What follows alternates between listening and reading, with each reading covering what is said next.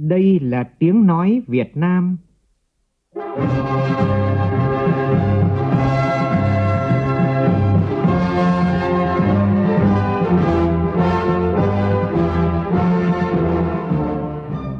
là tiếng nói Việt Nam, phát thanh từ Hà Nội, thủ đô nước Cộng hòa xã hội chủ nghĩa Việt Nam.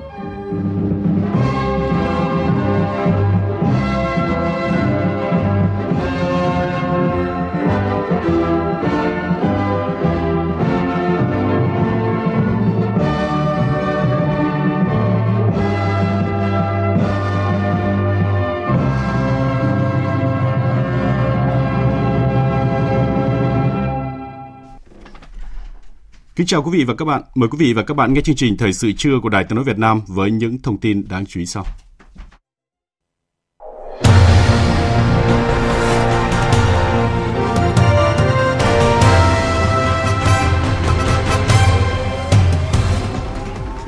Thủ tướng Chính phủ Phạm Minh Chính làm việc với các bộ ngành về công tác nghiên cứu sản xuất vaccine phòng COVID-19. Hà Nội, Thành phố Hồ Chí Minh và một số địa phương khác tiếp tục xuất hiện các ca mắc COVID-19 mới trong cộng đồng chưa rõ nguồn lây. Ngành điện cảnh báo phương thức lừa đảo thông qua gọi điện thông báo nợ tiền điện. Trong phần tin thế giới, mối quan hệ Nga-Mỹ gia tăng căng thẳng trước hội nghị thượng đỉnh đầu tiên giữa hai nước. Giá dầu tại Mỹ chạm mức 70 đô la Mỹ một thùng, mức cao nhất trong vòng 3 năm qua. Đây là tín hiệu lạc quan về nhu cầu dầu mỏ thế giới phục vụ kinh tế phục hồi trong tương lai.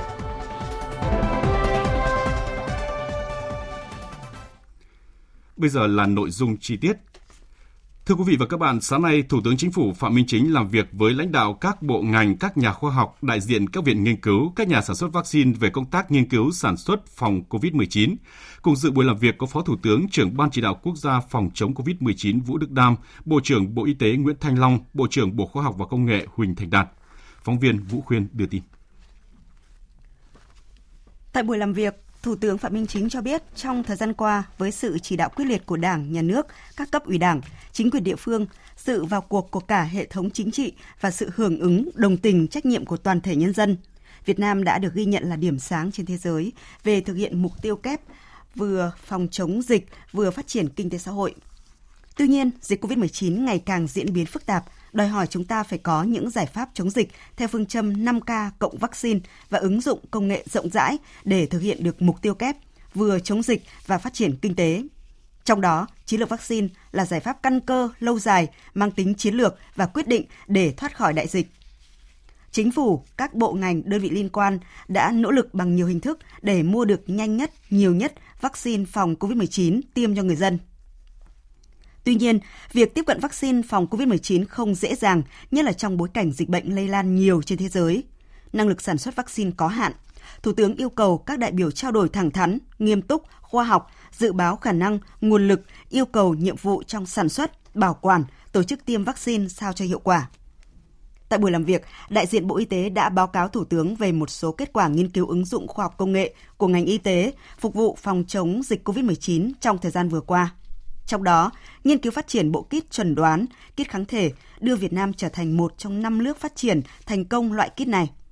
Phương pháp xét nghiệm PCR bằng dịch hầu họng và nước bọt bước đầu cho kết quả tốt, có thể sớm đưa vào ứng dụng trong thời gian tới.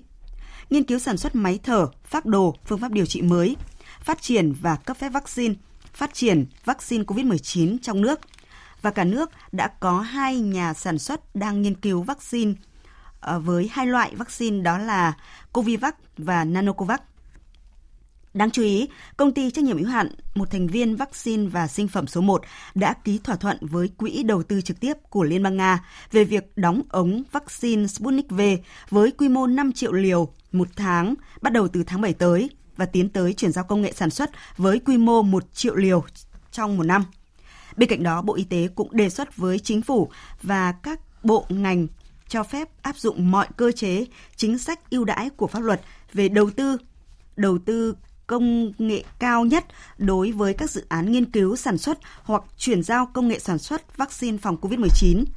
Đề nghị Bộ Tài chính làm đầu mối phối hợp với các bộ ngành liên quan bố trí kinh phí hướng dẫn định mức chi cho thử nghiệm lâm sàng và kinh phí đầu tư, nâng cấp quy mô sản xuất đối với vaccine COVID-19 trong nước từ quỹ vaccine phòng COVID-19 và các nguồn kinh phí hợp pháp khác. Đề nghị Bộ Tài chính và Bộ Khoa học và Công nghệ xem xét điều chỉnh mức tăng hỗ trợ từ nguồn ngân sách nhà nước tối đa đến 100% tổng kinh phí cứu, nghiên cứu phát triển đầu tư cần thiết để thực hiện dự án đối với các dự án nghiên cứu vaccine phòng chống dịch và với mức hỗ trợ tối đa đến 70% đối với các dự án chuyển giao công nghệ y tế khác. Bộ Y tế cũng đề xuất chính phủ cho phép Bộ xây dựng trung tâm chuyển giao công nghệ sản xuất vaccine, sinh phẩm y tế, đầu tư xây dựng phát triển các trung tâm nghiên cứu, chuyển giao công nghệ sản xuất vaccine cho người dân và các trung tâm thử nghiệm tiền lâm sàng và lâm sàng, nhà máy sản xuất vaccine công suất lớn theo chuẩn quốc tế. Phát biểu kết luận phiên họp, Thủ tướng Phạm Minh Chính nhấn mạnh cần phải thống nhất về nhận thức. Người ta vừa phải tính cái trước mắt nhưng mà chúng ta phải tính cái lâu dài tính cái ổn định tính cái chiến lược. Phải có chủ động trong chiến lược vaccine. Cái nội hàm nó rất rõ tức là phải mua phải nghiên cứu phải chuyển giao phải sản xuất và phải tổ chức được các cái chiến dịch tiêm vaccine một cách có hiệu quả. Và như vậy thì chúng ta mới chủ động có vaccine thì chúng ta mới chủ động được. Còn không có vaccine thì hiện nay chúng ta đang bị động và muốn chủ động được thì phải sản xuất được thôi. Chúng ta phải có trong tay. Vì vậy, mọi chiến lược, mọi kế hoạch, mọi chính sách phải đối xử với nó vừa có tính chất xã hội, vừa có tính chất thương mại. Tức là nếu ta làm được cái này, ta góp phần vào cái phát triển cái công nghiệp dược của chúng ta theo số liệu của Ban Quản lý Quỹ vaccine phòng chống COVID-19, tính đến chiều qua đã có gần 1.300 tỷ đồng được đóng góp vào quỹ, bao gồm bằng tiền mặt Việt Nam và ngoại tệ quy đổi ra đồng Việt Nam. Ban quản lý quỹ cũng cho biết còn hơn 4.367 tỷ đồng được các nhà tài trợ cam kết nhưng chưa chuyển tiền, đưa tổng số dự kiến đến thời điểm này là hơn 5.666 tỷ đồng. Sáng nay tại Hà Nội, Bộ Thông tin và Truyền thông cũng tổ chức lễ phát động ủng hộ phòng chống COVID-19. Bộ trưởng Nguyễn Mạnh Hùng đề nghị công đoàn ngành thông tin và truyền thông có hướng dẫn và để các đơn vị trong ngành tự chủ thực hiện, nêu cao tinh thần tự nguyện đóng góp của từng cán bộ công chức viên chức ở các đơn vị để mọi người thấy rõ được trách nhiệm của mình trong việc chung tay đóng góp phòng chống dịch bệnh. Một số người dân thiếu ý thức hợp tác khiến cho công tác truy vết khoanh vùng sớm của ngành y tế gặp nhiều khó khăn dẫn đến các ca COVID-19 vẫn xuất hiện rải rác trong cộng đồng. Đó là nhận định của Giám đốc Sở Y tế Thành phố Hồ Chí Minh tại cuộc họp ban chỉ đạo phòng chống COVID-19 Thành phố Hồ Chí Minh diễn ra sáng nay. Cuộc họp có sự tham dự của Ủy viên Bộ Chính trị, Bí thư Thành ủy Thành phố Hồ Chí Minh Nguyễn Văn Nên. Phóng viên Kim Dung đưa tin. Báo cáo tại cuộc họp, giáo sư tiến sĩ Nguyễn Tấn Bỉnh, giám đốc Sở Y tế Thành phố Hồ Chí Minh cho biết, tính từ ngày 18 tháng 5 đến nay, Thành phố Hồ Chí Minh có 433 ca mắc trong cộng đồng, 207 trường hợp nhập cảnh. Riêng ổ dịch điểm nhóm truyền giáo Phục Hưng được phát hiện từ tối ngày 26 tháng 5 đến nay đã có 326 ca bệnh được Bộ Y tế công bố. Theo giám đốc Sở Y tế thành phố Hồ Chí Minh, trong chuỗi lây nhiễm liên quan đến điểm nhóm truyền giáo Phục Hưng, thành phố đã phát hiện 3 ca bệnh làm việc trong các khu công nghiệp nhưng chưa ghi nhận lây lan trong khu vực này. Từ nguy cơ trong các khu chế xuất, khu công nghiệp, hiện thành phố đang tăng cường vai trò của cơ quan quản lý nhà nước và chính quyền địa phương để quản lý chặt chẽ hoạt động trong khu công nghiệp, yêu cầu người lao động khai báo y tế đầy đủ, theo dõi sức khỏe. Bên cạnh đó, cần chuẩn bị phương án tổ chức cách ly trong khu công nghiệp nếu xảy ra tình huống có ca dương tính để đảm bảo duy trì hoạt động sản xuất, lao động, có thể cách ly tập trung ở địa điểm khác và tổ chức đưa đón bằng phương tiện riêng đến nơi làm việc. Để truy vết, khoanh vùng các ổ dịch, từ ngày 27 tháng 5 đến hết ngày 5 tháng 6, thành phố Hồ Chí Minh đã lấy 443.081 mẫu xét nghiệm, trong đó có 5.824 F1. Hiện có 14 bệnh viện và 6 phòng khám đa khoa có ca dương tính từng đến. Tuy nhiên, qua công tác sàng lọc thì cũng đảm bảo phòng chống dịch bệnh. Chỉ có bệnh viện Tân Phú có 4 nhân viên y tế mắc COVID-19 và bệnh viện Đa khoa Nam Sài Gòn có một người mắc COVID-19 đang bị phong tỏa toàn bộ. Theo giám đốc Sở Y tế thành phố Hồ Chí Minh Nguyễn Tấn Bỉnh, hiện nay cơ bản đã khoanh vùng khống chế được các ổ dịch.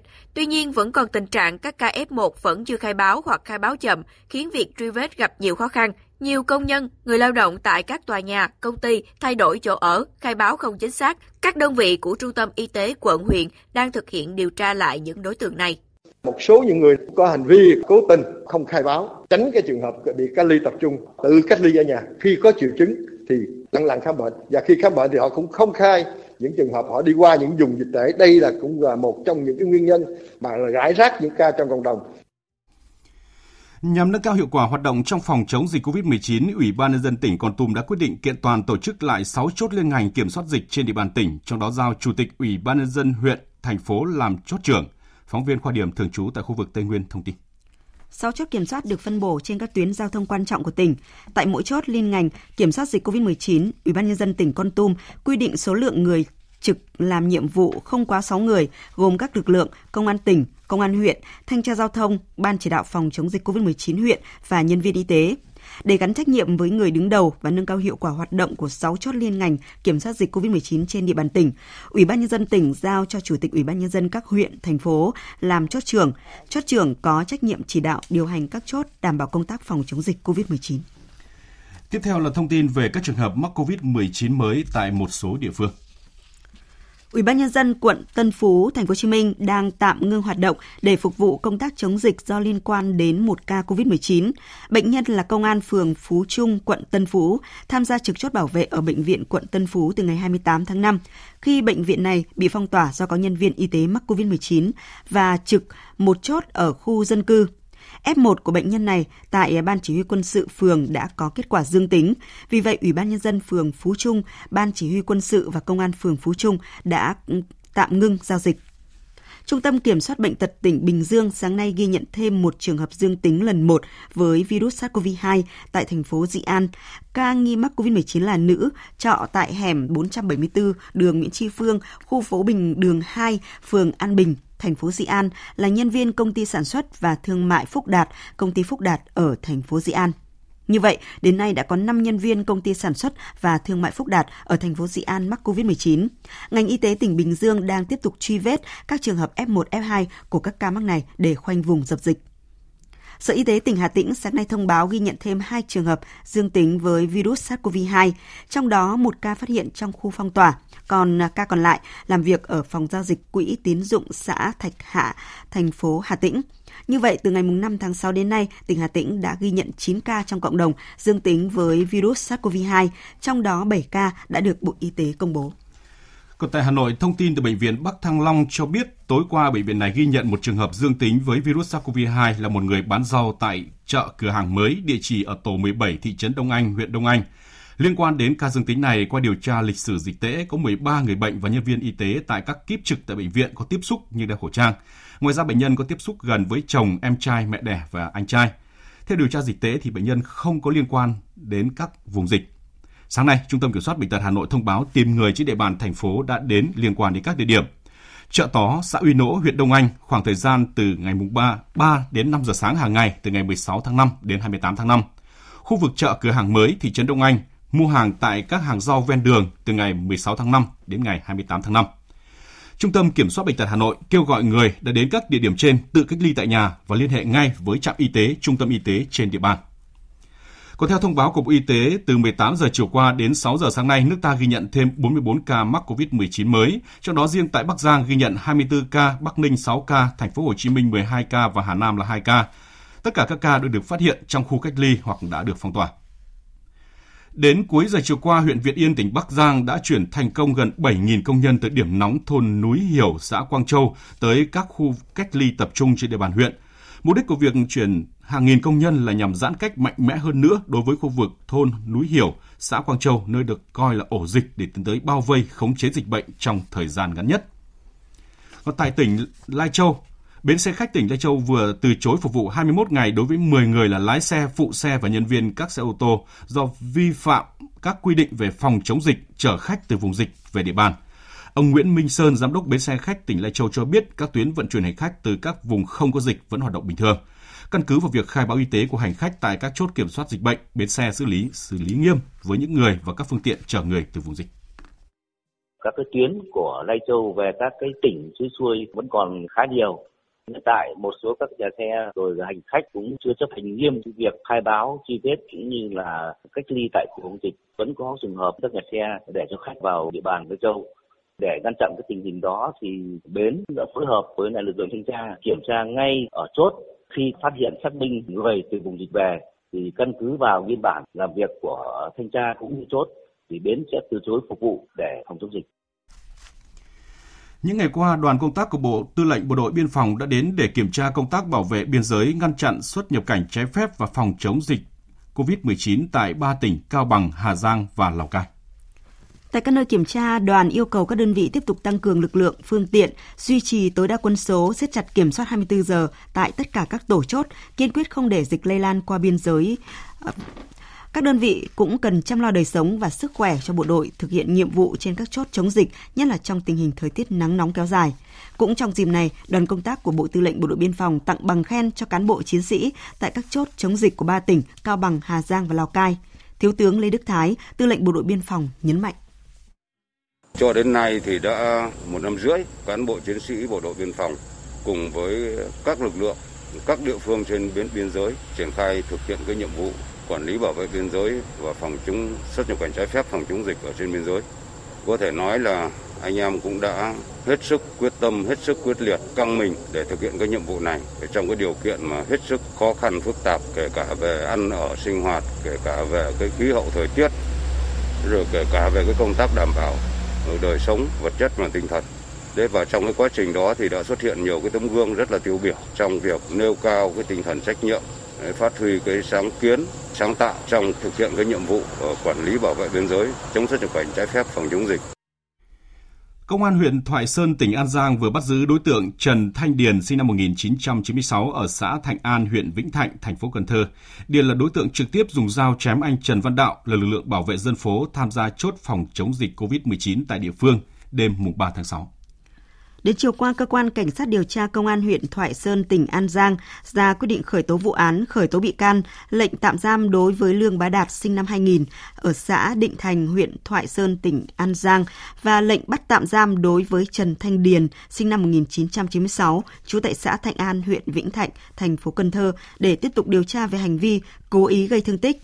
Sau thời gian lẩn trốn đến tối ngày 6 tháng 6, Điền bị Công an huyện Thoại Sơn bắt giữ khi đang lẩn trốn tại thị trấn Núi Sập. Được biết, Điền là đối tượng nghiện ma túy và từng có một tiền án về tội trộm cắp tài sản.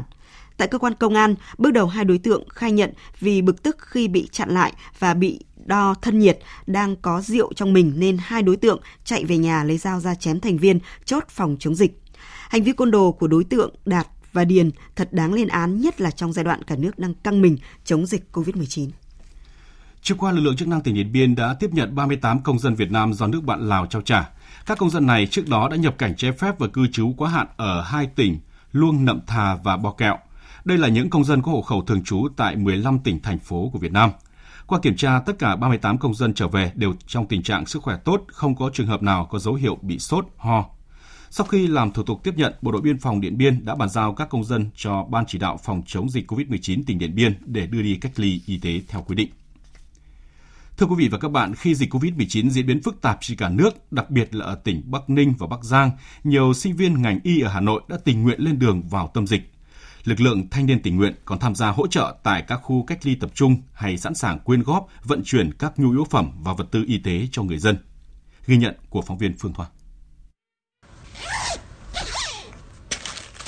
6 giờ sáng, các sinh viên tình nguyện của trường Đại học Y Hà Nội thức dậy chuẩn bị một ngày làm việc hỗ trợ các y bác sĩ tuyến đầu chống dịch COVID-19 tại huyện Yên Phong, tỉnh Bắc Ninh.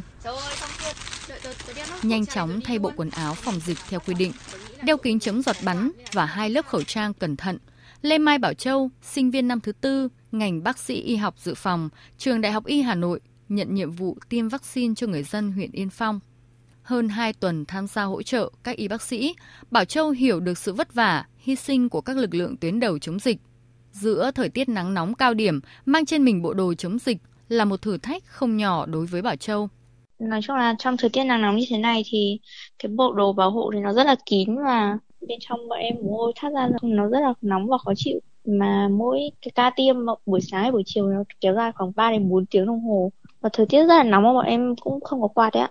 À, nhưng mà để đảm bảo là hạn chế về tiếp xúc tránh lây nhiễm và cũng như là không phải thay một bộ đồ bảo hộ khác thì uh, trước mỗi ca thì em cũng đều không uống nhiều nước. Công việc hàng ngày của các tình nguyện viên là hỗ trợ truy vết, làm báo cáo về số lượng xét nghiệm, các ca nhiễm mới, lấy mẫu xét nghiệm và tiêm vaccine cho người dân. Nữ sinh Nguyễn Thị Huyền Trang, quê ở Tuyên Quang chia sẻ, Có khi phải lấy mẫu xét nghiệm đến 12 giờ đêm, nhưng các bạn trong nhóm luôn nỗ lực vượt khó và cố gắng hoàn thành công việc được giao. Cố gắng là tự an ủi bản thân mình là sau hết ca này mình sẽ được nghỉ ngơi, thì mình sẽ được tiếp thêm năng lượng. Nên là em cũng cố gắng vượt qua thế và em cũng xác định tư tưởng là cái tình trạng ở đây được cải thiện, rồi là không có ca mắc mới, thì thì bọn em sẽ có thể là được về, hoặc là có thể sẽ phải luân chuyển sang những nơi khác, những tâm dịch khác để tiếp tục hỗ trợ mọi người không chỉ cùng ngành y chung tay hỗ trợ tuyến đầu chống dịch COVID-19, nhiều thanh niên tình nguyện ở thủ đô đã tham gia hỗ trợ lực lượng chức năng trực chốt tại các khu cách ly tập trung. Đây là khu vực công cộng, mời chị đeo khẩu trang vào để đảm bảo sức khỏe cho chị. Ừ, chị à, đi chợ Nguyễn Xuân Phương ở quận Hà Đông tham gia trực chốt ở phường Phúc La chia sẻ. Vâng, vâng. Thì cái thời gian thông thường ví dụ như em trực một ca là rơi vào khoảng 6 tiếng. Sáng bắt đầu từ 5 giờ đảm bảo những cái khu vực mà đang bị phong tỏa hoặc những cái khu vực nơi công cộng quan trọng nhé, không tập đông người này và nhắc nhở họ là đi ra ngoài ừ, thực sự cần thiết thì uh, phải đeo khẩu trang ngoài cái thời gian làm việc ban ngày từ 12 giờ đêm cho đến 6 giờ sáng thì uh, điện thoại của em lúc nào cũng túc trực trong cái trường hợp là địa phương luôn cần đến mình. Lực lượng thanh niên cũng sẵn sàng quyên góp, vận chuyển các nhu yếu phẩm và vật tư y tế tới với người dân. Mới đây, Trung ương Đoàn Thanh niên Cộng sản Hồ Chí Minh đã tiếp tục khởi động chương trình san sẻ yêu thương, chung tay vượt qua đại dịch. Qua đó tiếp nhận nguồn lực, nhu yếu phẩm, trang thiết bị y tế trị giá hơn 4 tỷ đồng và đã trao tặng cho nơi tâm dịch là Bắc Ninh, Bắc Giang và Điện Biên.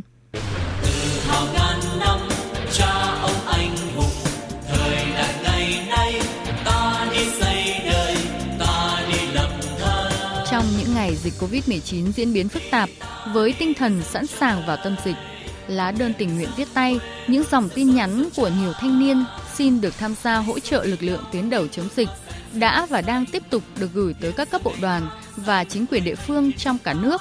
Điều này thể hiện tinh thần đâu cần thanh niên có, đâu khó có thanh niên, khẳng định thanh niên thời đại Hồ Chí Minh, sung kích, tình nguyện, không ngại khó, không ngại khổ, sẵn sàng cùng cả nước vượt qua đại dịch Covid-19.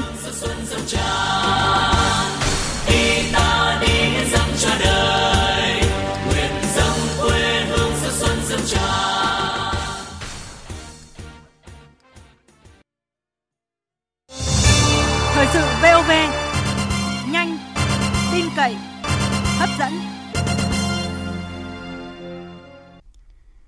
Chương trình thời sự trưa tiếp tục với các thông tin đáng chú ý khác. Thương mại điện tử ở nước ta đang phát triển nhanh và bùng nổ với tốc độ tăng trưởng trung bình những năm gần đây đạt 38%. Song đi cùng với đó là hiện tượng lợi dụng hình thức kinh doanh này lại đang xuất hiện các hành vi vi phạm pháp luật gây thiệt hại cho người tiêu dùng xảy ra ngày càng phổ biến. Phóng viên Nguyễn Hằng thông tin. Báo cáo thương mại điện tử Đông Nam Á năm 2020 của Google, Temasek và Bain Company cho thấy thương mại điện tử Việt Nam năm 2020 tăng 16% và đạt quy mô trên 14 tỷ đô la Mỹ. Dự đoán tốc độ tăng trưởng trung bình giai đoạn 2020-2025 là 29% và tới năm 2025, quy mô thương mại điện tử nước ta đạt 52 tỷ đô la Mỹ. Mặc dù phát triển nhanh, song hiện tượng lợi dụng hình thức kinh doanh này để thực hiện các hành vi vi phạm pháp luật gây thiệt hại cho người tiêu dùng. Ông Nguyễn Mạnh Hùng, Chủ tịch Hội Bảo vệ người tiêu dùng Việt Nam cho biết, người bán hàng cung cấp thông tin về sản phẩm không đầy đủ, không chính xác về thành phần, không thực hiện trách nhiệm cung cấp hóa đơn, chứng từ giao dịch, vi phạm trách nhiệm về bảo hành, giao, nhận, đổi, trả hàng hóa, giao hàng hỏng nhưng không thu hồi lại, hủy đơn hàng không có lý do.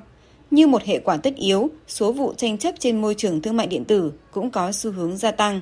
Vấn đề hiện nay đáng quan tâm nhất giữa cái quảng cáo, những cái thông tin và thực tế nó lại vênh nhau, chất lượng khác nhau cái thương mại điện tử hiện nay chúng ta biết là đang rất phát triển mà người tiêu dùng cũng ngày càng mua hàng qua mạng bởi vì nó tiện lợi nhưng mà ngược lại cái rủi ro mua bán qua mạng nói chung ấy, mua bán hàng trực tuyến ấy, chúng ta biết là rất là cao.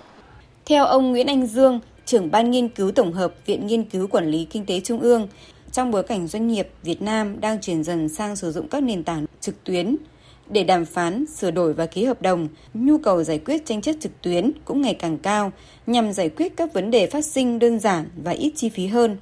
Ưu điểm của hình thức này là là khả thi về kinh tế, hiệu quả, nhanh chóng, linh hoạt. Cùng với đó cũng tạo ra tương tác đồng bộ, không đối đầu, cho phép giao tiếp nhiều hơn, thuận tiện hơn và tiếp cận trung lập tốt hơn, lại không giới hạn phạm vi lãnh thổ. Đồng thời việc lưu trữ hồ sơ, dữ liệu, quản lý và tìm kiếm tài liệu cũng dễ dàng hơn. Những cái báo cáo gần đây nhất chính thống cho thấy là đến 72% người tiêu dùng là hàn nàn vì những cái vấn đề liên quan đến chất lượng của hàng hóa trên thương mại điện tử. Chúng tôi cũng quan tâm hơn khi vấn đề phát sinh, người mua có cơ chế nào để bảo vệ mình, để đòi quyền lợi cho mình và đó là cái xuất phát điểm để chúng tôi thực hiện các nghiên cứu về việc đã thúc đẩy xử lý tranh chấp trực tuyến trong thương mại điện tử nhằm bảo vệ người tiêu dùng. Theo thống kê của các đơn vị điện lực, chỉ tính riêng từ đầu tháng 5 đến nay đã có hàng trăm trường hợp khách hàng phản ánh thông qua các kênh chăm sóc khách hàng của Tập đoàn Điện lực Việt Nam về việc có nhiều số điện thoại lạ yêu cầu khách hàng nộp tiền điện, thậm chí là đe dọa cắt điện nếu không nộp. Tin của phóng viên Nguyên Long. Riêng tại Tổng công ty Điện lực miền Trung, chỉ trong khoảng thời gian từ ngày 4 tháng 5 đến ngày 14 tháng 5 đã có 81 cuộc gọi của khách hàng đến tổng đài chăm sóc khách hàng để phản ánh về tình trạng trên. Hà Nội cũng có nhiều trường hợp tương tự được phản ánh tới Tổng công ty Điện lực thành phố Hà Nội.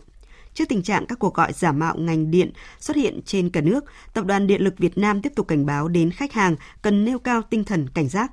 Nếu nhận được các cuộc gọi giả mạo danh xưng là điện lực hoặc là công ty điện lực nhưng mà không nói rõ tên, địa bàn quản lý của công ty điện lực hoặc thông tin không rõ ràng minh bạch thì khách hàng không cung cấp thông tin cá nhân của mình. Đồng thời khách hàng cần thông báo ngay cho ngành điện qua các kênh chăm sóc khách hàng của tập đoàn điện lực để có biện pháp xử lý kịp thời. Ngành điện khuyến cáo khách hàng không cung cấp thông tin số tài khoản, mật khẩu của mình, tuyệt đối không thanh toán tiền điện cho người lạ hoặc yêu cầu chuyển tiền vào các tài khoản cá nhân để tránh bị lừa đảo và chiếm đoạt tài sản. Các ngành chức năng thành phố Mỹ Tho, tỉnh Tiền Giang đang tổ chức khám nghiệm hiện trường xác minh làm rõ một vụ tai nạn giao thông đường thủy làm chìm và hư hỏng 4 bè cá trên sông Tiền. Hơn 9 tấn cá đã thoát ra sông. Tin của phóng viên Nhật Trường, thường trú tại khu vực đồng bằng sông Cửu Long. Vụ va chạm xảy ra vào trưa qua khi một xà lan lưu thông trên sông Tiền hướng Vĩnh Long Tiền Giang đến ấp Thới Bình, xã Thới Sơn, thành phố Mỹ Tho thì tông vào dãy bè cá của ông Phan Thành Ngọc, người dân phường 10, thành phố Mỹ Tho.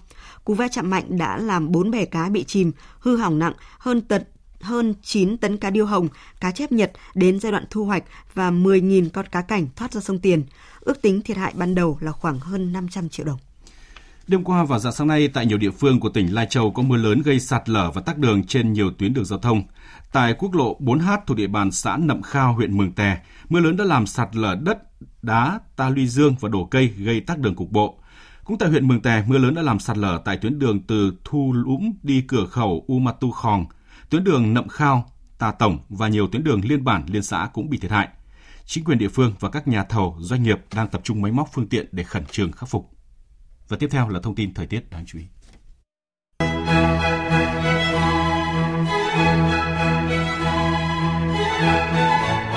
Theo Trung tâm Dự báo Khí tượng Thủy văn, hôm nay khu vực từ Đà Nẵng đến Bình Thuận tiếp tục có nắng nóng, có nơi nắng nóng gay gắt, với nhiệt độ cao nhất phổ biến từ 35 đến 37 độ, có nơi trên 38 độ. Nắng nóng ở Trung Bộ có khả năng kéo dài đến những ngày giữa tháng 6 này. Cũng theo Trung tâm Dự báo Khí tượng Thủy văn Trung ương thì từ nay đến ngày mai ở Bắc Bộ, Thanh Hóa và Nghệ An có mưa vừa, mưa to và rông. Có nơi mưa rất to với lượng mưa phổ biến từ 100 đến 200 mm một đợt, có nơi trên 250 mm một đợt. Nguy cơ xảy ra lũ quét, sạt lở đất và ngập úng cục bộ tại các tỉnh miền núi như Lai Châu, Điện Biên, Sơn La, Hà Giang và Yên Bái. Người dân các địa phương này cần cảnh giác trước các dấu hiệu xuất hiện lũ quét như mưa lớn nhiều ngày ở vùng thượng lưu, nước sông hoặc suối chuyển sang màu đục có tiếng động bất thường của đất đá hoặc âm thanh lạ trong lòng đất. Khi thấy các dấu hiệu vừa nêu thì người dân cần nhanh chóng di chuyển ra khỏi các khu vực có thể xảy ra lũ quét để đến nơi có vị trí cao hơn, sẵn sàng sơ tán theo hướng dẫn của chính quyền. Chương trình sẽ được tiếp tục với phần tin thế giới. Ban thư ký ASEAN vừa ra thông cáo về kết quả chuyến thăm và làm việc vào ngày mùng 4 và mùng 5 tháng 6 vừa qua tại Myanmar của Chủ tịch Hội nghị Bộ trưởng Ngoại giao ASEAN. Chuyến thăm nhằm thảo luận về cách thức ASEAN có thể hỗ trợ Myanmar đạt được giải pháp hòa bình vì lợi ích của người dân thông qua việc thực hiện hiệu quả và kịp thời đồng thuận 5 điểm đạt được tại hội nghị các nhà lãnh đạo ASEAN diễn ra vào ngày 24 tháng 4 vừa qua, đặc biệt là việc bổ nhiệm và vai trò đặc phái viên của Chủ tịch ASEAN về Myanmar, cũng như cách ASEAN có thể hỗ trợ tạo điều kiện cho đối thoại mang tính xây dựng giữa các bên ở Myanmar và cung cấp hỗ trợ nhân đạo của ASEAN cho Myanmar. Trong các cuộc thảo luận, Chủ tịch Hội nghị Bộ trưởng Ngoại giao ASEAN nhấn mạnh tầm quan trọng của việc thực thi hiệu quả và kịp thời đồng thuận 5 điểm, hoan nghênh việc quân đội Myanmar gia hạn ngừng bắn. Chủ tịch Hội nghị Bộ trưởng Ngoại giao ASEAN nhấn mạnh rằng ASEAN có thể tạo điều kiện thuận lợi cho các cuộc đối thoại mang tính xây dựng giữa các bên ở Myanmar. Bắt đầu từ hôm nay tại Trùng Khánh, Trung Quốc diễn ra hội nghị Bộ trưởng Ngoại giao ASEAN Trung Quốc, sự kiện nhằm tăng cường mối quan hệ giữa khu vực ASEAN và Trung Quốc trong thời gian tới. Hương Trà, phóng viên thường trú Đài tiếng nói Việt Nam tại Indonesia đưa tin. Theo ông Teuku Faizasia, người phát ngôn Bộ Ngoại giao Indonesia, Ngoại trưởng Retno Marsudi sẽ tham dự hội nghị Bộ trưởng Ngoại giao ASEAN Trung Quốc nhân kỷ niệm 30 năm quan hệ đối thoại ASEAN Trung Quốc. Dự kiến bà Retno Marsudi cũng sẽ gặp song phương người đồng cấp vương nghị. Việc gia tăng hợp tác giữa khu vực và Trung Quốc là yếu tố quan trọng trong chương trình nghị sự của Hội nghị Bộ trưởng ASEAN Trung Quốc lần này. Cuộc họp trực tiếp của các ngoại trưởng ASEAN tại Trung Khánh diễn ra trong bối cảnh ASEAN tìm cách duy trì vị trí dẫn đầu trong các nỗ lực đối phó với cuộc khủng hoảng ở Myanmar thời gian qua. Mỹ sẽ sát cánh với các đồng minh châu Âu chống lại Nga, trong khi Nga cáo buộc Mỹ hành xử kép trong việc xử lý vụ bạo loạn tại nhà, tòa nhà Quốc hội. Các hành động nắn gân nhau của Nga và Mỹ báo hiệu những căng thẳng và chỉ trích không khoan nhượng tại hội nghị thượng đỉnh đầu tiên giữa Tổng thống Mỹ Joe Biden và Tổng thống Nga Vladimir Putin tại Geneva, Thụy Sĩ vào tuần tới. Biên tập viên Phạm Hà tổng hợp thông tin. Trong bài xã luận đăng trên tờ Washington Post, Tổng thống Biden khẳng định sẽ không ngần ngại đáp trả những hành động gây phương hại trong tương lai – Tại cuộc gặp với Tổng thống Putin sắp tới, ông Biden cho biết sẽ nhấn mạnh cam kết của Mỹ, châu Âu và các nền dân chủ cùng chí hướng trong việc đấu tranh cho nhân quyền và phẩm giá. Thư ký báo chí Nhà Trắng Jen Psaki trước đó cũng khẳng định Mỹ sẽ đề cập những vấn đề gai góc giữa hai bên tại hội nghị thượng đỉnh. Chúng tôi không chỉ coi cuộc gặp là cơ hội để đề cập đến những vấn đề đã nhất trí, mà còn cả những điều bất đồng giữa hai bên, tìm kiếm một mối quan hệ ổn định hơn và dễ đoán hơn với Nga. Mỹ không mong đợi mọi thứ sẽ được giải quyết trong một cuộc họp. Trong khi đó, Tổng thống Nga Vladimir Putin hôm qua cáo buộc Mỹ sai khi chỉ trích các chính phủ nước ngoài, đàn áp các cuộc biểu tình chống chính phủ, trong khi bản thân Mỹ lại truy tố những người có các đòi hỏi chính trị tại sự kiện mùng 6 tháng 1 vừa qua. Những căng thẳng giữa Nga và Mỹ còn xảy ra trên thực địa khi Nga thông báo kế hoạch tăng cường hiện diện quân sự ở biên giới phía Tây, giữa lúc Mỹ và đồng minh NATO tập trận ở Đại Tây Dương và trên khắp châu Âu. Tổng thống Nga Putin cũng thừa nhận có những vấn đề bất đồng khó giải quyết giữa hai nước. Nga không có bất đồng với Mỹ, Mỹ lại có bất đồng với chúng tôi là họ muốn kìm hãm sự phát triển của Nga. Mọi hành động khác đều bắt nguồn từ suy nghĩ này, từ các hạn chế kinh tế đến việc can thiệp vào vấn đề nội bộ của nước Nga. Họ dựa vào suy nghĩ là họ có quyền lực làm như vậy. Rõ ràng việc Nga Mỹ ngồi xuống bàn đối thoại là thiện chí của hai cường quốc, nhưng cuộc gặp diễn ra vào thời điểm quan hệ giữa hai nước có quá nhiều bất đồng. Do đó, hội nghị tới đây, hai nhà lãnh đạo chắc chắn sẽ thẳng thắn với nhau khi đề cập bất hòa, nhưng đồng thời đặc biệt coi trọng đồng thuận trong những vấn đề có thể hợp tác như Afghanistan, Ukraine, Trung Đông, khủng bố, chiến tranh mạng, biến đổi khí hậu và đại dịch COVID-19. Về tình hình dịch COVID-19 trên thế giới, chỉ trong ngày hôm qua, toàn cầu ghi nhận thêm 320.000 ca nhiễm mới, tập trung nhiều nhất tại Ấn Độ với 100.000 ca. Philippines vừa ghi nhận thêm hơn 7.200 ca mắc COVID-19 mới, nâng tổng số ca của cả nước này lên tới 1 triệu 270.000 trường hợp. Đây là số ca mắc COVID-19 hàng ngày cao nhất tại khu vực Đông Nam Á hiện nay. Phóng viên Hương Trà tiếp tục thông tin. Chính phủ Philippines đã quyết định chuyển đổi chiến lược tăng tốc tiêm chủng vaccine COVID-19 Kể từ ngày hôm nay, Philippines sẽ mở rộng đối tượng tiêm chủng, tập trung tăng tốc tiêm chủng ở các điểm nóng của dịch tại Manila và các vùng phụ cận để bảo vệ người dân. Chính phủ Philippines đặt mục tiêu tiêm chủng cho 70 triệu dân cuối năm nay để đạt miễn dịch cộng đồng. Song các vấn đề về nguồn cung và sự do dự mua sắm đã cản trở dòng vaccine. Bên cạnh đó, dữ liệu của lực lượng đặc nhiệm chống COVID-19 của chính phủ mới đây cũng cho thấy 50% người dân nhận vaccine không quay lại để tiêm liều thứ hai. Đó là những lý do khiến chính phủ Philippines phải chuyển mục tiêu tiêm chủng từ đạt miễn dịch cộng đồng sang bảo vệ dân số trong bối cảnh số ca mắc và tử vong do COVID-19 liên tục tăng trong thời gian gần đây. Việc điều chỉnh chiến lược này cũng nhằm giải quyết tình trạng do dự về vaccine ở người dân Philippines. Cùng với việc vaccine của hãng Sinovac được Tổ chức Y tế Thế giới phê duyệt cho vào danh mục khẩn sử dụng khẩn cấp, thì mới đây, Chủ tịch Hội đồng Quản trị của Tập đoàn Y Dược Sinovac Doãn Vệ Đông cho biết vaccine Coronavac của hãng này cũng đã được chính phủ Trung Quốc phê duyệt sử dụng trong trường hợp khẩn cấp đối với trẻ từ 3 đến 17 tuổi. Đinh Tuấn, phóng viên Đài tiếng nói Việt Nam thường trú tại Bắc Kinh, Trung Quốc đưa tin. Chương trình nghiên cứu tiêm chủng cho nhóm đối tượng trẻ vị thành niên của hãng đã được triển khai từ đầu năm nay. Kết quả lâm sàng giai đoạn 1 và giai đoạn 2 cho thấy vaccine Coronavac là an toàn đối với trẻ từ 3 đến 17 tuổi, tạo ra mức kháng thể tương tự nhóm đối tượng trên 18 tuổi. Ông Doãn Vệ Đông nói, Chúng tôi có thể khẳng định cùng loại vaccine Coronavac, cùng liều lượng, cùng trình tự có thể tiêm cho trẻ từ 3 đến 17 tuổi. Hiện Trung Quốc có khoảng 245 triệu trẻ em từ 3 đến 17 tuổi. Cùng với Sinovac thì hãng dược Trung Quốc Sinopharm cũng đang đệ trình dữ liệu để được cấp phép sử dụng ở các nhóm dân số trẻ tuổi hơn. Một loại vaccine của CanSino Biologics cũng đã bước vào thử nghiệm giai đoạn 2 với nhóm đối tượng từ 6 đến 17 tuổi. Mới đây, Cơ quan Quản lý Thực phẩm và Dược phẩm Mỹ FDA cũng đã cho phép sử dụng vaccine COVID-19 của Pfizer và Biotech cho trẻ em từ 12 đến 15 tuổi kể từ ngày 13 tháng 5 vừa qua. Tiếp tục với một số tin vắn đáng chú ý khác. Giới chức Pakistan cho biết tính đến nay đã có ít nhất 30 người thiệt mạng trong vụ tai nạn hai đoàn tàu tốc hành đâm vào nhau xảy ra sáng nay ở miền Nam nước này. Số người chết có thể còn tăng do có nhiều người bị thương. Theo các nhân chứng thì ít nhất 100 người đã bị thương vong trong vụ tai nạn. Lực lượng cứu hộ đang nỗ lực giải cứu các nạn nhân. Hiện còn khoảng 15 đến 20 hành khách đang bị mắc kẹt trong các toa tàu. Bộ trưởng Dầu khí Libya vừa cho biết nước này đặt mục tiêu tăng sản lượng dầu lên 4 triệu thùng một ngày trong từ 1 đến 2 năm tới. Trong một diễn biến khác, tập đoàn năng lượng Gazprom của Nga dự kiến sẽ tăng sản lượng dầu ở Libya lên 43.000 thùng một ngày, lên 61.000 thùng một ngày sau khi nối lại các hoạt động của họ tại quốc gia Bắc Phi trong năm nay. Và trong phiên giao dịch sáng nay tại thị trường New York, giá dầu đã chạm mức 70 đô la Mỹ một thùng, mức cao nhất kể từ tháng 10 năm 2018. Giá dầu tương lai đã tăng 0,6% sau khi đạt mức tăng ở tuần thứ hai liên tiếp. Thị trường giá dầu có diễn biến như vậy, sau khi thế giới, giới chuyên gia dự báo về triển vọng nhu cầu dầu mỏ tăng cao khi nhiều nền kinh tế lớn trên thế giới như Mỹ, Trung Quốc và châu Âu bắt đầu phục hồi mạnh mẽ từ đại dịch COVID-19.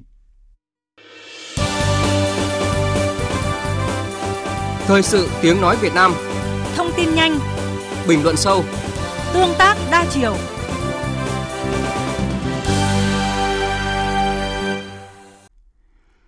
Thưa quý vị và các bạn, tình trạng số ca nhiễm COVID-19 tăng vọt do các biến thể mới tại nhiều quốc gia Đông Nam Á đã buộc các nước trong khu vực tái áp dụng các biện pháp giãn cách, đóng cửa nhà máy và tăng tốc chương trình tiêm chủng. Một số quốc gia đang phải thay đổi chiến lược ứng phó với COVID-19, đồng thời tiến tới trạng thái bình thường mới theo nhiều cách khác nhau. Những thay đổi đó là gì và những bài học kinh nghiệm có thể rút ra từ các mô hình đó ra sao là nội dung của chương trình hôm nay với góc nhìn từ các phóng viên thường trú Đài tiếng nói Việt Nam tại khu vực Đông Nam Á. Bây giờ xin mời biên tập viên Thanh Huyền. Thưa quý vị, thưa các bạn, với làn sóng dịch COVID-19 mới nghiêm trọng hơn bởi sự xuất hiện của nhiều biến thể nguy hiểm, các nước Đông Nam Á đang cố gắng thúc đẩy chiến dịch tiêm chủng, thay đổi đối tượng mục tiêu được tiếp cận vaccine cũng như là điều chỉnh cách ứng phó với tình hình dịch bệnh kéo dài. Và để tìm hiểu rõ hơn các bước đi của các quốc gia trong khu vực, chúng tôi kết nối với phóng viên Hương Trà thường trú Đài Tiếng nói Việt Nam tại Indonesia và phóng viên Quang Trung thường trú tại Thái Lan. Trước hết thưa chị Hương Trà là quốc gia à, đang có tỷ lệ lây nhiễm COVID-19 khá cao trong khu vực. Indonesia cũng như là Philippines thì đang thúc đẩy việc tiêm chủng vaccine, à, chuyển mục tiêu cũng như là tốc độ. Vậy thì à, cái mục tiêu được kỳ vọng đối với cái sự thay đổi này là gì ạ? Vâng, sau rất là nhiều chỉ trích về việc chậm trễ triển khai chương trình tiêm chủng vaccine COVID-19 do thất bại thương lượng bồi thường với các nhà sản xuất vaccine, thì đầu tháng 3 vừa qua, Philippines mới bắt đầu chương trình tiêm chủng quốc gia. Mục tiêu ban đầu của chính phủ Philippines đấy là tiêm chủng vaccine COVID-19 cho 70 triệu dân để đạt được miễn dịch cộng đồng. Tuy nhiên là gần 3 tháng triển khai chương trình tiêm chủng thì chỉ có 1,02 triệu người Philippines đã được tiêm chủng đầy đủ hai mũi vaccine COVID-19. Con số này chỉ chiếm 0,94% dân số đất nước và chỉ đạt 1 phần 5 chỉ tiêu. Đó là những lý do mà chính phủ Philippines à, đã phải cân nhắc để chuyển mục tiêu tiêm chủng từ mục tiêu đạt miễn dịch cộng đồng sang mục tiêu bảo vệ dân số. Thứ trưởng Bộ Y tế Philippines bà Maria Cabotage trong một cuộc họp báo tuần trước cho biết là việc đạt miễn dịch cộng đồng trên toàn quốc là mục tiêu dài hạn. Thay vì tiêm chủng cho 70% dân số toàn quốc như kế hoạch ban đầu, thì chính phủ Philippines trước mắt sẽ tập trung thúc đẩy tiêm chủng cho vùng đô thị Manila và các vùng trọng yếu kinh tế khác, điểm nóng của các ca mắc và tử vong do COVID-19. Cái việc sắp xếp thứ tự ưu tiên tiêm chủng này à, được kỳ vọng là sẽ giảm tỷ lệ nhập viện và tử vong do COVID-19 ở quốc gia này. Đồng thời, chính phủ sẽ mở rộng đối tượng được tiêm chủng để bảo vệ người dân. Vâng, còn tại Thái Lan, thưa anh Quang Trung, nhằm thúc đẩy việc mở cửa du lịch thì nước này đã tiêm thử nghiệm vaccine cho toàn bộ cư dân ở những địa điểm du lịch nổi tiếng như là hòn đảo Phuket. À, vậy thì kết quả của chương trình này đến nay ra sao và có ý nghĩa như thế nào đối với quá trình bình thường mới ở Thái Lan? Vâng, Thái Lan thì đã thực hiện mục tiêu chiến lược của mình đó là tiêm chủng vaccine ngừa COVID-19 cho người dân tại các địa điểm du lịch nổi tiếng của họ. Đây là chiến lược mang tính sống còn của Thái Lan vì du lịch chiếm tới gần 20% GDP của nước này. Hiện tại thì theo giới chức Thái Lan, Phuket sẽ là nơi đầu tiên mở cửa trở lại cho khách du lịch nước ngoài đã tiêm vaccine mà không cần phải cách ly. Chương trình thì sẽ bắt đầu từ tháng 7 này. À, theo đó, du khách tới Phuket à, sẽ phải ở lại hòn đảo này trong vòng 14 ngày trước khi được di chuyển tới một địa điểm khác tại Thái Lan. Để thực hiện cái chương trình này thì tới nay 60% người dân Phuket đã được tiêm ít nhất một mũi vaccine và theo Tổng cục Du lịch nước này, 70% à, người dân và 100% người làm trong ngành du lịch sẽ được tiêm chủng cho tới ngày 1 tháng 7 để sẵn sàng phục vụ cho du khách. Nếu mô hình này thành công thì sẽ nhân rộng ra các địa phương khác trên nước Thái. Điều này rất có ý nghĩa đối với Thái Lan, như là một cách để Thái Lan có thể tiếp tục phát triển kinh tế trong hoàn cảnh dịch vẫn còn đang hoành hành nghiêm trọng tại nước này. À, vâng, cũng trong lộ trình hướng tới à, giai đoạn bình thường mới thì Singapore cũng là quốc gia đang điều chỉnh chiến lược chống Covid-19. Vậy cụ thể cách thức và mục tiêu của cái sự điều chỉnh ở đảo quốc sư tử à, là gì thưa anh Quang Trung? Vâng, đối với Singapore thì quốc đảo này cũng đang điều chỉnh chiến lược chống Covid-19 của mình. Dù tỷ lệ à, tiêm chủng của Singapore là rất cao và trình độ y tế ở, ở của nước này ở mức hiện đại, song theo Thủ tướng Singapore Lý Hiển Long thì Singapore sẽ chuẩn bị cho việc sống chung lâu dài với dịch Covid-19. Theo đó thì mọi sinh hoạt hàng ngày như là vui chơi, di chuyển, làm việc à, đều có sự xuất hiện của virus. Theo phía Singapore thì dịch sẽ hoàn toàn không biến mất mà sẽ còn tồn tại với con người. Thậm chí nước này cũng sẵn sàng chứng kiến những đợt à, bùng phát nhỏ trong tương lai. Ngoài ra thì với trình độ y tế ngày càng tốt lên, xét nghiệm COVID-19 sẽ nhanh hơn và dễ dàng hơn, thường xuyên hơn. Vaccine cũng sẽ dần dần trở nên phổ biến hơn và COVID-19 sẽ không còn đáng sợ nữa. Chính vì thế, thông điệp của phía Singapore là khá rõ ràng đó là việc phải xác định sống trong cuộc sống bình thường mới, thích nghi và phát triển với điều đó. À, vâng, tất cả các nước Đông Nam Á thì à, đều đang đặt mục tiêu tiêm vaccine ngừa COVID-19 cho phần lớn người dân, hầu hết là cuối năm nay để đạt được miễn dịch cộng đồng, à, đưa cuộc sống trở lại bình thường. theo anh chị thì với tốc độ hiện tại cũng như là khả năng tiếp cận vaccine của các nước thì kế hoạch đó liệu có khả thi hay không? Ừ, có thể nói là hiện nay thì các nước thành viên ASEAN đang nỗ lực hướng tới việc tiếp cận các nguồn vaccine COVID-19 cho các chiến dịch tiêm chủng quy mô lớn nhằm đạt được khả năng miễn dịch cộng đồng. À, Indonesia, Malaysia và Philippines là những quốc gia đang bị ảnh hưởng nặng nề nhất ở ASEAN bởi các đợt bùng phát gần đây vào tháng 4 và tháng 5 với hàng ngàn ca nhiễm mới mỗi ngày. Hiện nay thì mới chỉ có từ 1 đến 33% người dân ở các nước thành viên ASEAN đã được tiêm ít nhất một mũi vaccine COVID-19. Trong đó thì có Singapore và Campuchia hiện đang dẫn đầu về tỷ lệ dân số tiêm vaccine ở Đông Nam Á. Ngày 4 tháng 6 vừa qua thì báo Jakarta Post Indonesia đã trích dẫn dự báo của hãng xếp hạng tín nhiệm Modi cho biết có thể Indonesia, quốc gia đông dân nhất khu vực Đông Nam Á với khoảng 270 triệu người sẽ không đạt được miễn dịch cộng đồng cho tới năm 2023.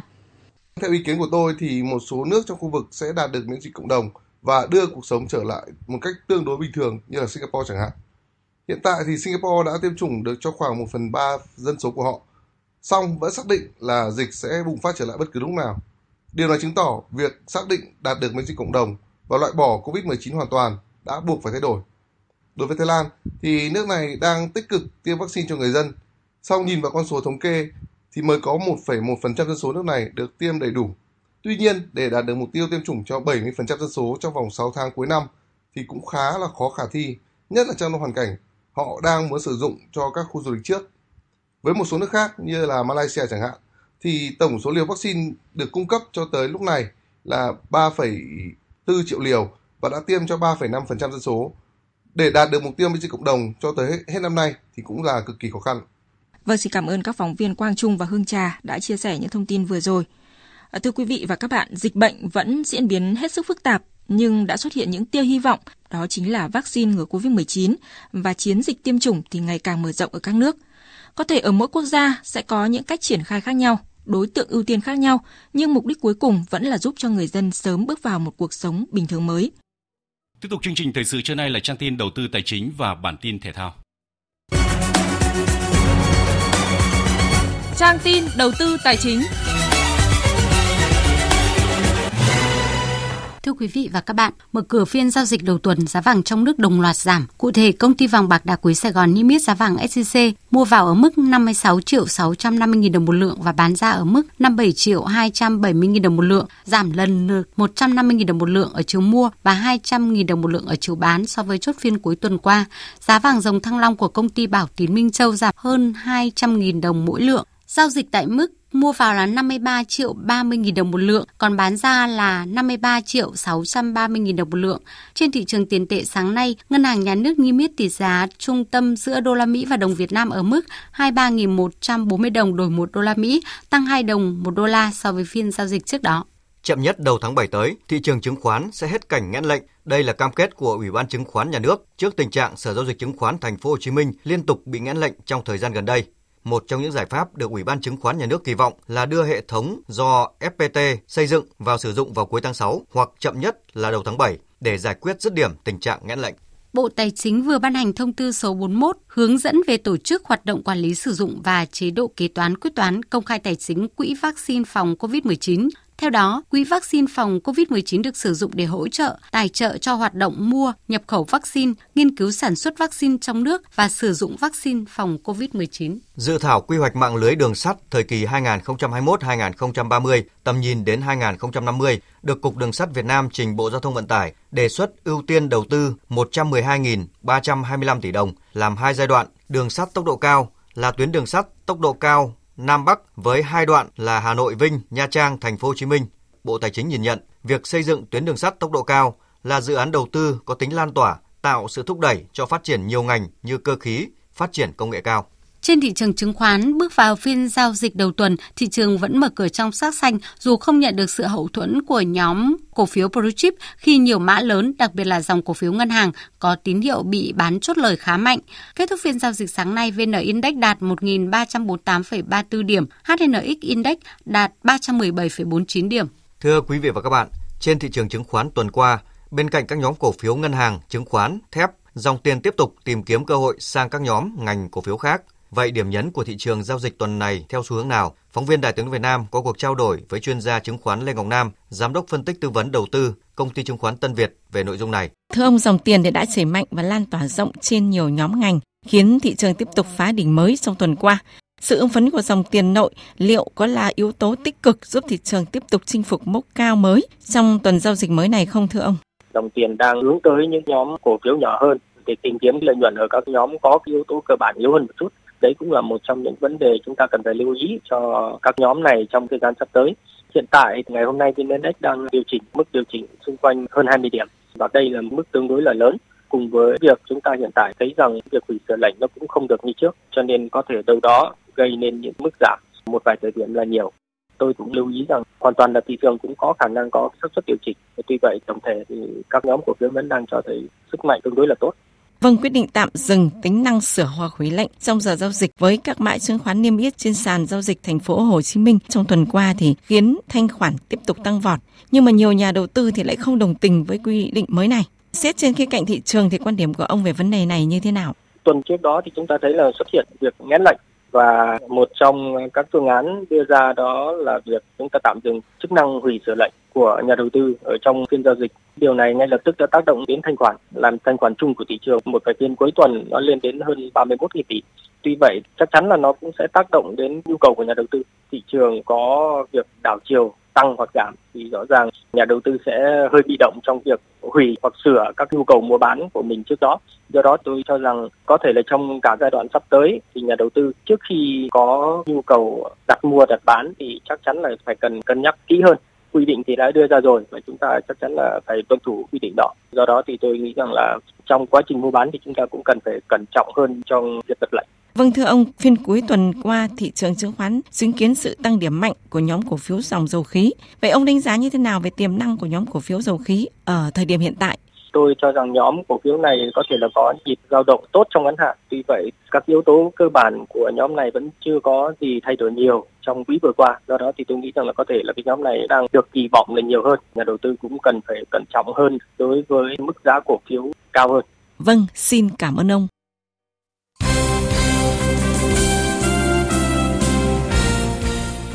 Thưa quý vị và các bạn, vào lúc 23 giờ 45 đêm nay theo giờ Việt Nam, Tại thành phố Dubai, các tiểu vương quốc Ả Rập Thống Nhất, đội tuyển Việt Nam sẽ gặp đội tuyển Indonesia trong khuôn khổ bảng G, vòng loại thứ hai World Cup 2022, khu vực châu Á. Mục tiêu chiến thắng là rất rõ ràng.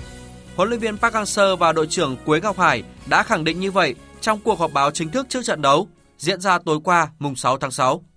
Ở trận lượt đi tại Indonesia, đội tuyển Việt Nam đã đánh bại đội bóng xứ Vạn Đảo với tỷ số 3-1. Tuy nhiên, theo huấn luyện viên Park Hang-seo, trận lượt về sẽ rất khác biệt bởi đội hình của tuyển Indonesia đã thay đổi rất nhiều. Hơn nữa, huấn luyện viên mới cũng đang làm rất tốt.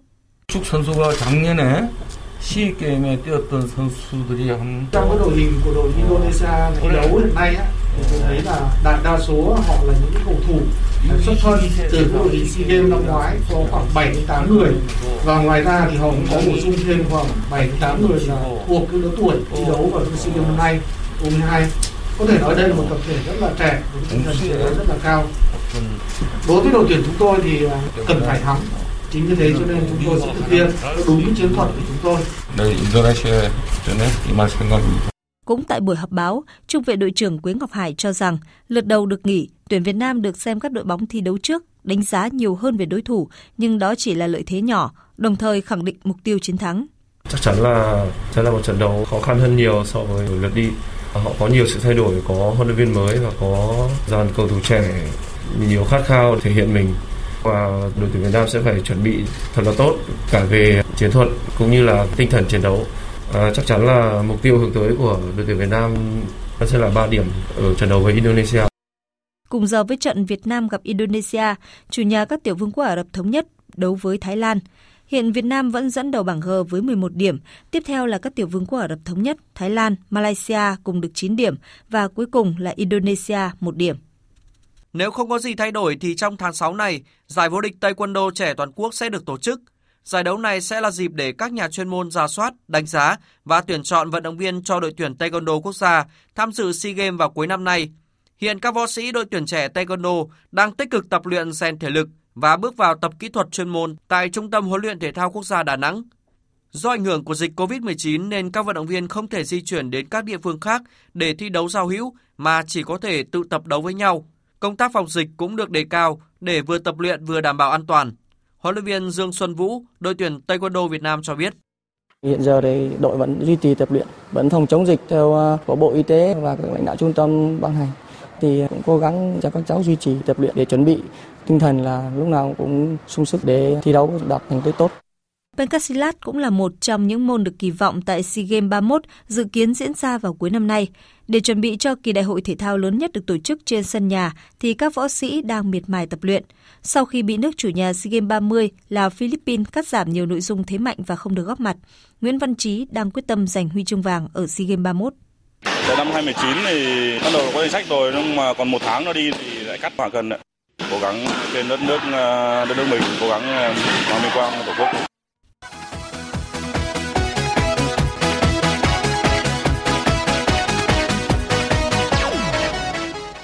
Để chuẩn bị cho vòng chung kết Euro năm 2021 sẽ khởi tranh vào ngày 12 tháng 6 tới. Dạng sáng nay, mùng 7 tháng 6, nhiều đội tuyển quốc gia châu Âu tiếp tục thi đấu giao hữu. Trong đó bộ ba ứng viên là Anh, Bỉ, Hà Lan cùng giành chiến thắng. Cụ thể, Anh vượt qua Rumani 1-0, Bỉ cũng đánh bại Croatia 1-0, còn Hà Lan thắng đậm Georgia 3-0. Chưa đầy 12 giờ sau chiến thắng trước Dominic Koefer ở vòng 3 nội dung đơn nam, hạt giống số 8 Roger Federer đã thông báo xin rút lui khỏi giải quần vợt Pháp mở rộng Roland Garros 2021. Lý do được tay vợt người Thụy Sĩ đưa ra là do anh gặp vấn đề về thể lực. Trước đó sau khi đánh bại Dominic Koeffer ở vòng 3 tối ngày 6 tháng 6, Roger Federer chia sẻ anh cũng muốn dồn sức cho Wimbledon Grand Slam thứ ba trong năm, khởi tranh ngày 28 tháng 6 tonight and tomorrow uh, latest because I need to decide if I keep on playing or not or is Ngay tối nay hoặc ngày mai, tôi sẽ đưa ra quyết định có tiếp tục thi đấu nữa hay không. Tôi không muốn mạo hiểm đối với chính mình. Tôi muốn nghỉ ngơi và trở lại tốt hơn ở giải Wimbledon. Tôi còn nhiều việc phải làm và sẽ thảo luận chuyện này với đội của tôi. I will discuss with the team. Như vậy, tay vợt người Italia Matteo Berrettini Đối thủ của Federer tại vòng 4 giải Pháp mở rộng nghiễm nhiên giành quyền vào tứ kết mà không phải thi đấu. Dự báo thời tiết Phía Tây Bắc Bộ chiều có mưa rào và rông rải rác, đêm có mưa vừa, mưa to, có nơi mưa rất to và rải rác có rông, gió nhẹ, nhiệt độ từ 24 đến 31 độ. Phía Đông Bắc Bộ và Thanh Hóa chiều có mưa rào và rông vài nơi, riêng Nam Đồng Bằng có mưa rào và rông rải rác, đêm có mưa vừa, mưa to, có nơi mưa rất to và rải rác có rông, gió nhẹ, nhiệt độ từ 24 đến 33 độ. Khu vực từ Nghệ An đến Thừa Thiên Huế, phía Bắc gồm Thanh Hóa, Nghệ An, chiều có mưa rào và rông rải rác, đêm có mưa vừa, có nơi mưa to đến rất to và rải rác có rông. Phía Nam chiều nắng, chiều tối và đêm có mưa rào và rông vài nơi, gió Tây Nam cấp 2, cấp 3, nhiệt độ từ 25 đến 34 độ. Khu vực từ Đà Nẵng đến Bình Thuận, chiều nắng nóng có nơi nắng nóng gay gắt, chiều tối và đêm có mưa rào và rông vài nơi, gió Tây Nam cấp 2, cấp 3, nhiệt độ từ 25 đến 38 độ, có nơi trên 38 độ. Khu vực Tây Nguyên có mưa rào và rông vài nơi, riêng chiều tối và tối có mưa rào và rông rải rác, gió Tây Nam cấp 2, cấp 3, nhiệt độ từ 21 đến 32 độ. Khu vực Nam Bộ có mưa rào và rông vài nơi, riêng chiều tối và tối có mưa rào và rông rải rác, gió Tây Nam cấp 2, cấp 3, nhiệt độ từ 24 đến 34 độ. Khu vực Hà Nội chiều có mưa rào và rông rải rác, đêm có mưa rào và rông, cục bộ có mưa to, gió nhẹ, nhiệt độ từ 24 đến 32 độ. Dự báo thời tiết biển, vùng biển Bắc Vịnh Bắc Bộ có mưa rào và rông rải rác, tầm nhìn xa trên 10 km, giảm xuống từ 4 đến 10 km trong mưa. Gió Nam đến Đông Nam cấp 3, cấp 4. Vùng biển Nam Vịnh Bắc Bộ, khu vực Bắc Biển Đông, khu vực quần đảo Trường Sa thuộc tỉnh Khánh Hòa, khu vực quần đảo Hoàng Sa thuộc thành phố Đà Nẵng có mưa rào rải rác và có nơi có rông. Tầm nhìn xa trên 10 km giảm xuống từ 4 đến 10 km trong mưa. Gió Tây Nam đến Nam cấp 3, cấp 4. Vùng biển từ Quảng Trị đến Quảng Ngãi có mưa rào rải rác và có nơi có rông. Tầm nhìn xa trên 10 km giảm xuống từ 4 đến 10 km trong mưa, gió Tây Nam cấp 3, cấp 4. Vùng biển từ Bình Định đến Ninh Thuận, vùng biển từ Cà Mau đến Kiên Giang, khu vực Vịnh Thái Lan có mưa rào rải rác và có nơi có rông. Tầm nhìn xa trên 10 km, gió Tây Nam cấp 4. Vùng biển từ Bình Thuận đến Cà Mau có mưa rào và rông rải rác, tầm nhìn xa trên 10 km giảm xuống từ 4 đến 10 km trong mưa. Gió Tây Nam cấp 5 có lúc cấp 6, giật cấp 7, biển động. Khu vực giữa Biển Đông có mưa rào và rông rải rác, tầm nhìn xa trên 10 km giảm xuống từ 4 đến 10 km trong mưa. Gió Tây Nam đến Nam cấp 4. Khu vực Nam Biển Đông có mưa rào rải rác và có nơi có rông, tầm nhìn xa trên 10 km, giảm xuống từ 4 đến 10 km trong mưa, gió Tây Nam cấp 4, cấp 5. Những thông tin về thời tiết cũng đã kết thúc chương trình Thời sự trưa nay của Đài Tiếng nói Việt Nam. Quý vị và các bạn quan tâm có thể nghe lại chương trình trên trang điện tử tại địa chỉ vv1.vn. Chương trình Thời sự trưa nay do các biên tập viên Đức Hưng, Nguyễn Hằng, Thu Hằng, Thu Hòa cùng kỹ thuật viên Việt Thái phối hợp sản xuất và thực hiện. Chịu trách nhiệm nội dung Hoàng Trung Dũng.